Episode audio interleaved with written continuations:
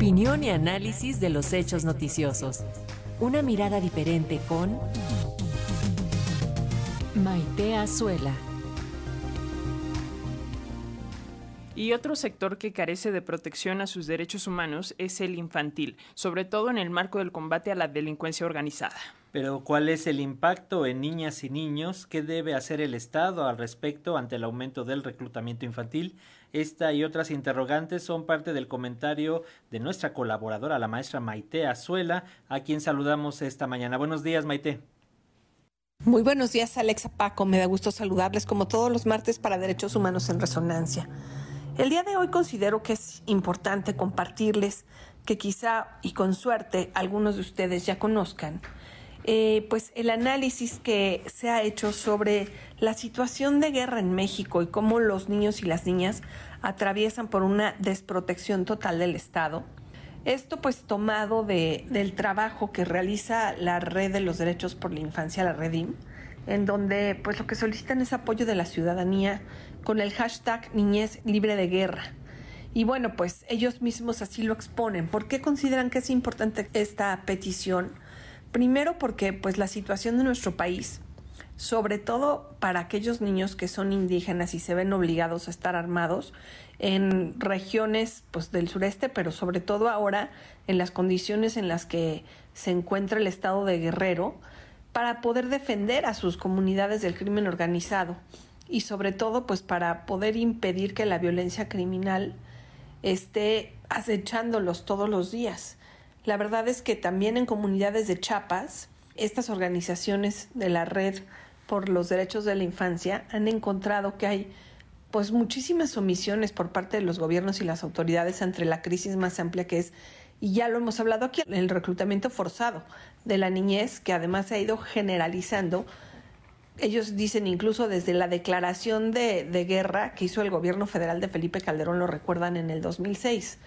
Definitivamente, pues esto representa una violación a los derechos humanos que pues es realmente increíble que todavía no se haya tipificado como delito, ¿no? Permitiendo que se continúe con la impunidad de los grupos que obligan a las familias a que les entreguen a los pequeños para incorporarlos a sus filas del crimen.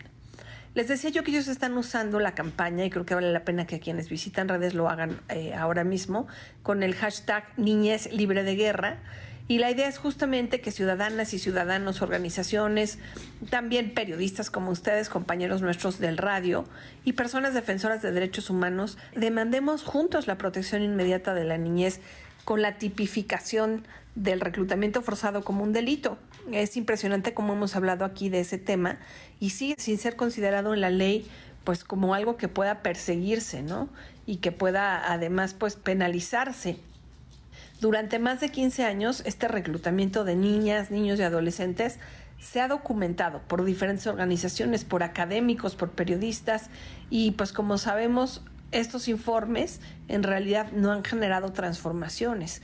Hay diferentes tipos de informantes, ¿no? Desde gente que está dentro del crimen organizado, traficantes, ellos hablan incluso de que eh, el sicariato, pues, habla de este tipo de fenómeno con toda la, naturalidad y, no solo arruina la vida directa de los y las niñas que son presas de este reclutamiento, sino que también, pues, los convierte a ellos en perpetradores de la violencia. Pues bueno, creo que era útil poder ocupar este espacio nuestro de derechos humanos en, resonancia para que habláramos sobre este llamado y para que aquí platicáramos sobre todo de qué se está solicitando en específico.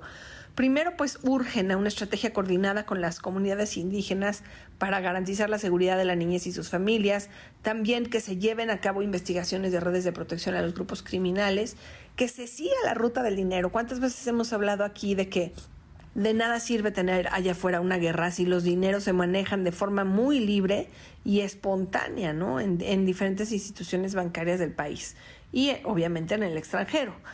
Habíamos dicho ya la tipificación del reclutamiento forzado como un delito ante el Código Penal y que los elementos para la implementación de políticas públicas de prevención y sanción del reclutamiento forzado realmente sean efectivos. Finalmente piden que los mecanismos de colaboración y seguimiento entre el Estado, la sociedad y los organismos internacionales realmente se materialicen. Entonces, pues bueno, Ellos cierran su comunicado diciendo, Niñez libre de guerra no es solo un llamado a la justicia, sino una acción por la humanidad, la protección y una vida libre de violencia para nuestras niñas, niños y jóvenes. Entonces, pues bueno, Alexa Paco, ojalá podamos sumarnos a esta petición y estamos escuchándonos el próximo martes en Derechos Humanos en Resonancia. Un abrazo a ustedes y a nuestro auditorio.